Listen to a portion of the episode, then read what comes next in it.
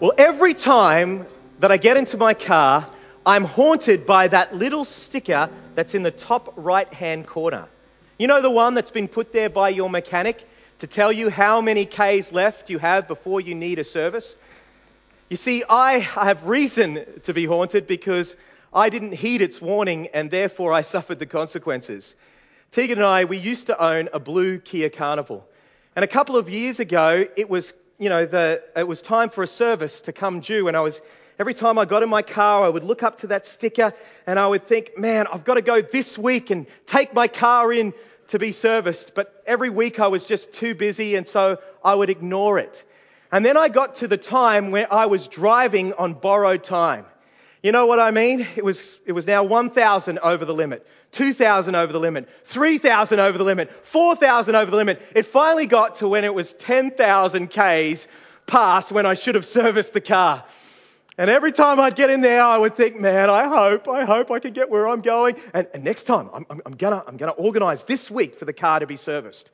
Well, one day I jumped into the car and I was actually heading to uh, Jordan uh, and Elisa's Little Fair's wedding. And on my way to the wedding, the car sounded very sick, and you guessed it, it conked out on the side of the road, and there I was left stranded. See, many Christians, I think, are just like that.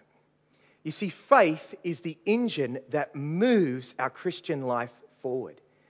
And yet, many Christians neglect their faith. They don't tend to their faith. And so, what ends up happening is they end up breaking down.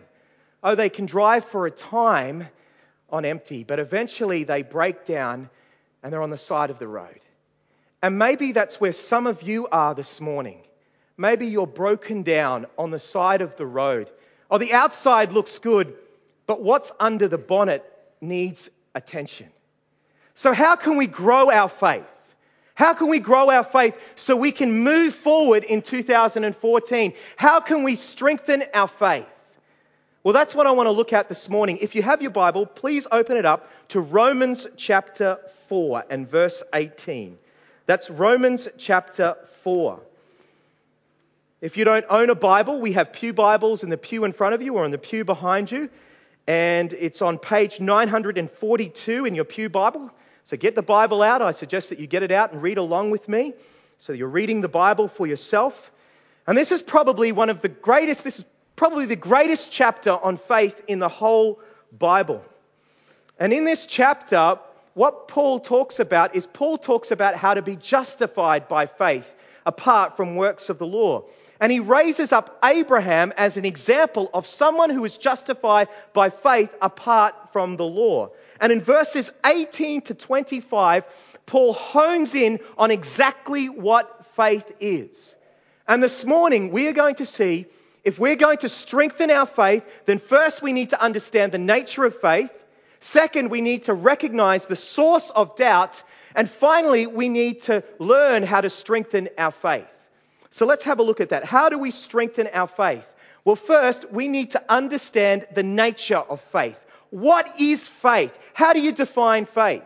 Well, from this passage, I define faith this way faith is being fully convinced now that I have received or will receive what God has promised. Let me say that again. Faith is being fully convinced now that I have received or will receive what God has promised. Note down in verse 21, Paul talks about Abraham, the man of faith. And he says that Abraham was fully convinced that God was able to do what he had promised. He wasn't 50% convinced. He wasn't 80% convinced. No, he was fully convinced. To be convinced means that you are certain that something is true. Now, this understanding of faith runs in the face of how many people define faith nowadays. Some people define faith as just having a positive, wishful attitude. You know, you've got to keep the faith. You've just got to believe. But I hate to tell you this. You can be positive all you like, but it doesn't matter. If what you're being positive about isn't true, it doesn't matter. For example, I can be positive that the Australian selectors are going to ring me up and ask me to be the opening batsman for Australia. But after the recent Ashes conquest, there's no hope of that. Maybe beforehand it might have been, you know. But now there's absolutely no hope that that's going to occur. So faith is not just having a positive attitude. Faith also isn't blind. Uh, many people think that faith is like just taking a blind step in the dark. Mark Twain was an American author, and many people follow his definition of faith. Through one of his characters in one of his novels, he described faith this way Faith is believing something you know ain't so. Many people define faith as being something that you believe in despite the evidence. But this is not biblical faith. As you can see, faith is being fully convinced that something is true. Now, let me ask you a question Do you believe that tomorrow the sun is going to rise? Are you fully convinced that tomorrow the sun is going to rise? All right, put up your hand if you're fully convinced. All right, some people don't have their hands up. Now, why are you fully convinced that tomorrow the sun is going to rise? Because you have reasons, you have evidence in your own personal history every day of your life. The sun has risen in the morning. There's scientific evidence. The earth revolves around the sun and it rotates in a 24 hour period. I just had to just think about that. But there are reasons to believe that the that the, the sun is going to rise tomorrow. You see, faith is being fully convinced that something is true. Now, what is biblical faith about? What is biblical faith convinced of? Well, the object of our faith is God and his promises. Notice in verse 18, we see the object of Abraham's faith. Look in verse 18. We read, In hope, he believed against hope. Are there any people here who are in a hopeless situation? Are there any people here who feel like their back is against the wall? Well, then you're in the same situation that Abraham was in. And yet he believed. And what did he believe? He believed against hope that he should become the father of many nations. Abraham believed that there would be many nations that would come from he and Sarah. And why did he believe this? Well, look at what it says in verse 18. He believed that he would become the father of many nations, as he had been told, so shall your offspring be. See, one day God came to Abraham in Genesis 15, we read this, and he took him outside and he said, See the stars in the heavens? As many as the stars in the heavens, so shall your offspring be. God made him a promise. You see, the object of our faith is God and his promises. So faith is being fully convinced now that you have received or will receive what God has promised. And isn't this the way that you became a Christian if you are a Christian? You became fully convinced that Jesus Christ died on the cross for your sin, that he rose from the dead, and that God had given you eternal life. And therefore you became a Christian. But here's the thing the Bible says that not only are we justified by faith, meaning not only are we declared to be right in God's eyes by faith, but the Bible says that we are to live by faith. 2 Corinthians 5 7 says this We do not walk by what we see, but by faith. Galatians 2:20 Paul says, "I have been crucified with Christ. It is no longer I who lives, but Christ who lives in me, and the life that I now live, I live by by faith. So let me ask you a question. I'm not asking you whether you are saved, whether you have been justified by faith. I'm asking you, do you live by faith? Do you live daily by consciously depending upon God in your life? You see, I was thinking this week, how different would my life look like if I was fully convinced? Not 50% convinced, not 80% convinced, but fully convinced that I had received or will receive from God what He had promised.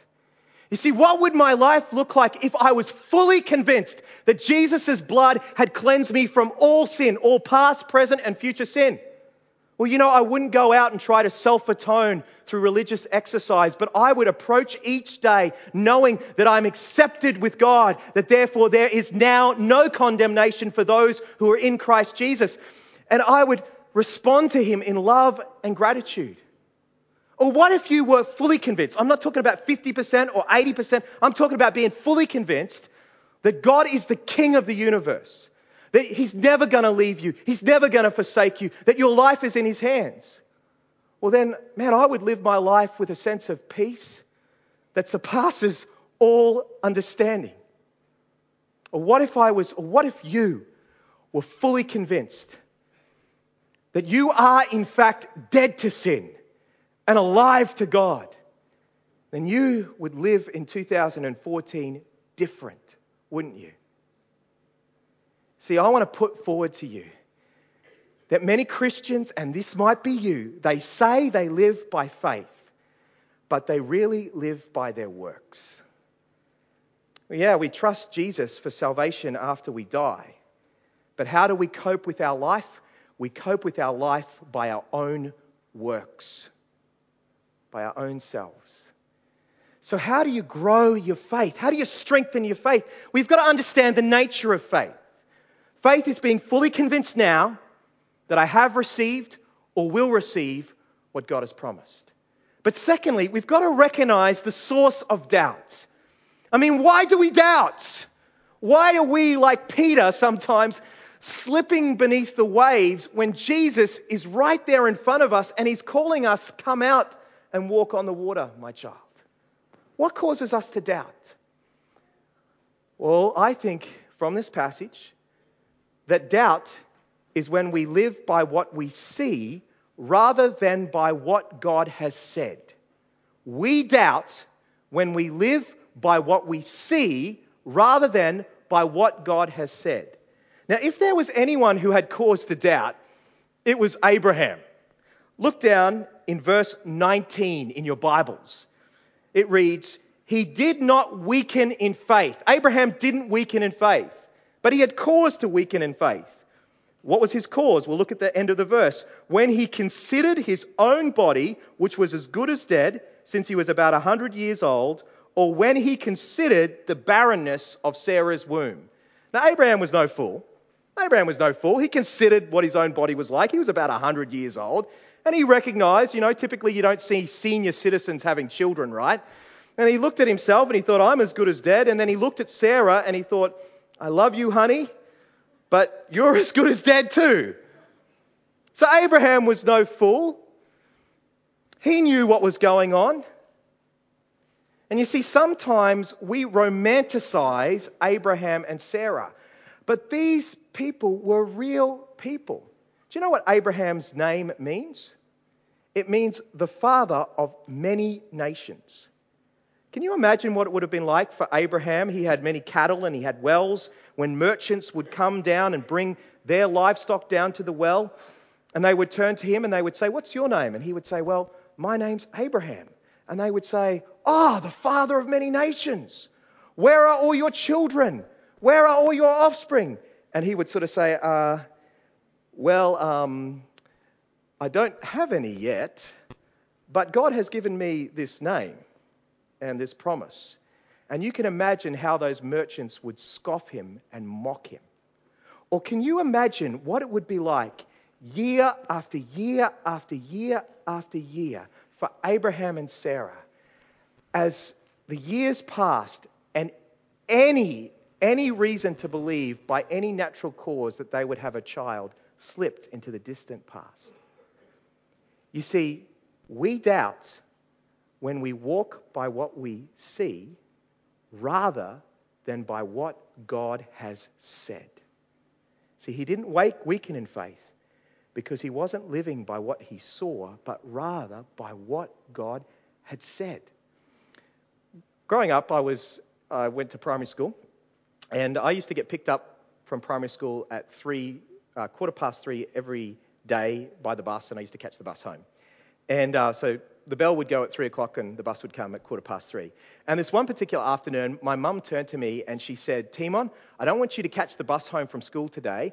Um, I want you to wait in the playground after school, and I'll come and pick you up at four o'clock in the afternoon. And I'm going to take you out to go clothes shopping. Now, this was a reason for great rejoicing because I grew up in a large family, and you know, I was really looking forward to going out and buying some fluoro board shorts because they, they were really in in the 80s. And so, you know, I was looking forward to it. And so the bell went at three o'clock, and I was filled with joy as I was going to wait for my mum to come at four and pick me up. Now, quarter past three came, and all of my friends left, and the playground emptied, and there was just me alone on the playground. And they left and they went on the bus and they went home. And there I was all by myself. And I was starting to be filled with a bit of fear, but it's okay because my mum had promised that she was going to come and she was going to pick me up at four o'clock. Well, 3:45 came, and all the teachers started to leave. And then I was filled with great intrepidation. You see, because I, like most kids, believed that teachers just lived at school. and now they're leaving. Well, at 3:55 it got even worse because the principal left. And as the principal was walking out, he noticed me on the playground and he turned to me and he said, Timon, what are you still doing here? And I said to him, Well, I'm waiting for my mum. She's going to come and pick me up at four and we're going to go out clothes shopping. And he said, Are you sure? You know, the voice of the devil. Are you sure? I can give you a lift home. And I said, No, I'm sure. I'm sure my mum's coming at four o'clock. Well, four o'clock came and my mum was nowhere to be seen. And I was starting to shake, I was starting to cry. By 4:01, I was starting to think, "You idiot, Timon!" I mean, was it really today? Did she really say that it was going to happen this afternoon, or, or was it tomorrow, or was it the next day? By 4:02, I had completely lost it, and I was thinking, "You idiot! You should have gone home at quarter past three with your friends. At the very least, you should have taken the lift home with the principal." Well, by 4:03, my mum arrived, and she came and she got me, and we went out, and I bought some Billabong fluoro shorts. It was awesome. But why did I start to doubt? I started to doubt because I was living according to what I was seeing. The playground was now empty. The bus had now left. The teachers had left. The principal had left. And I was there by myself. I was living by what I was seeing, and I had forgotten what my mother had said. See, and this is why you and I doubt, is because we live by what we see in our lives often rather than by what God has said. God, I know you can give me a peace that surpasses all understanding, but you have no idea, God, what my situation is like. I know, God, that you can give me joy, unspeakable joy, but you have no idea what is happening in my life. God, I know that you have given me freedom from sin through the cross, but you don't know how temptation comes and grips me. See, we shouldn't walk by what we see, but by every word that proceeds from the mouth of God. So if you're going to strengthen your faith this year, you need to make a commitment. I'm not going to walk by what I see, I'm going to walk by what God has said in His Word. So, how do we strengthen our faith? We strengthen our faith by understanding the nature of faith. Faith is believing now that I have received or will receive what God has promised. I need to understand the source of doubt. Doubt comes when I walk by what I see rather than what God has said. But still, how do I strengthen my faith? Well, this is really cool because the answer's in the text. That's where the answers always are. They're always in the Bible. So look down in your Bibles in verse 20. This is really great. No distrust made him waver concerning the promise of God. Abraham didn't waver. Now, as we read the story of Abraham in the Genesis narratives, we know that he did have some struggles with his faith, but he never wavered in faith. And why didn't he waver? Look in verse 29 or verse 20. It says, But he grew strong in his faith as he gave glory to God. Underline that in your Bible. He grew strong in his faith as he gave glory to God. We strengthen our faith in the promises of God by giving glory to God. Let me say that again. We strengthen our faith in the promises of God by giving glory to God. You see, Abraham's thinking to himself, My body's as good as dead, and Sarah's, her womb's as good as dead. But that's okay because look in verse 17. It says, The one whom I believed, he gives life to the dead and he calls into existence the things that do not exist. You want to strengthen your faith in the promises of God? Remember the one who made those promises. Remember the God who called you. That he is the one who can give life to the dead. That he is the one who can create all of this world out of nothing. And if he can do that, then he can keep his promise to you. I want to read you a little story right now.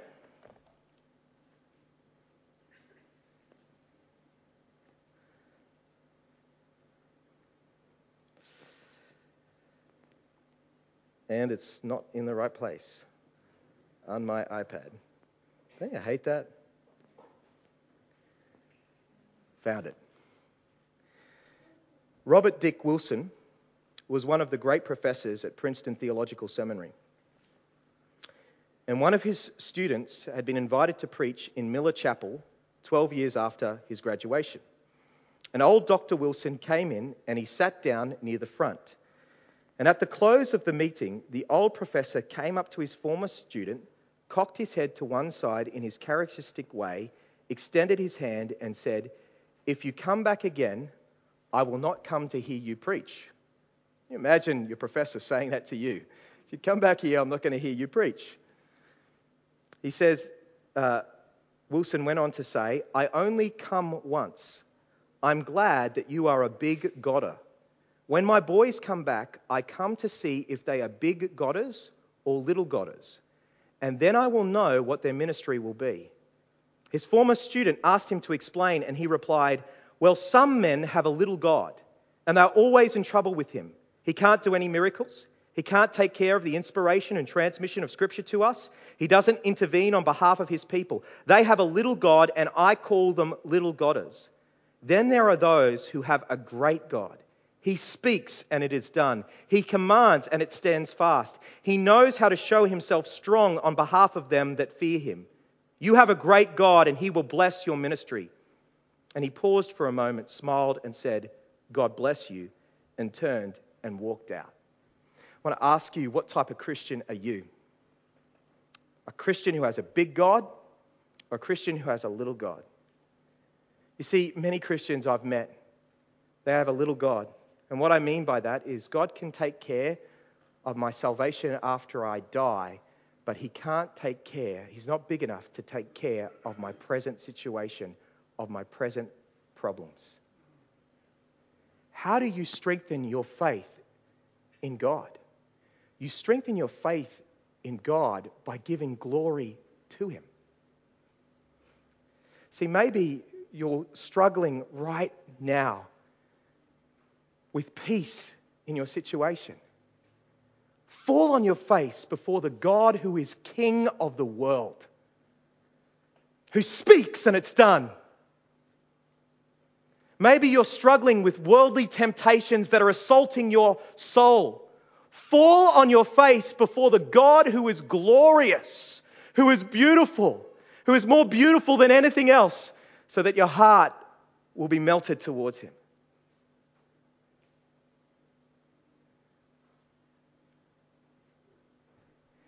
You see, there is a direct connection between the size of your faith and your worship. If you're not worshiping God for who He is, then your faith will be small. So, as we begin 2014, let's be a church that has a big God, that worships the God who sent His only Son to die on our behalf, demonstrating how much He loves us. But the God who just didn't leave him dead, the God who had the power to raise him from the dead. That's the God that I serve. And therefore, if He is capable of doing that, He's capable of keeping all of His promises to you and to me. Strengthen your faith in the promises of God by worshiping God.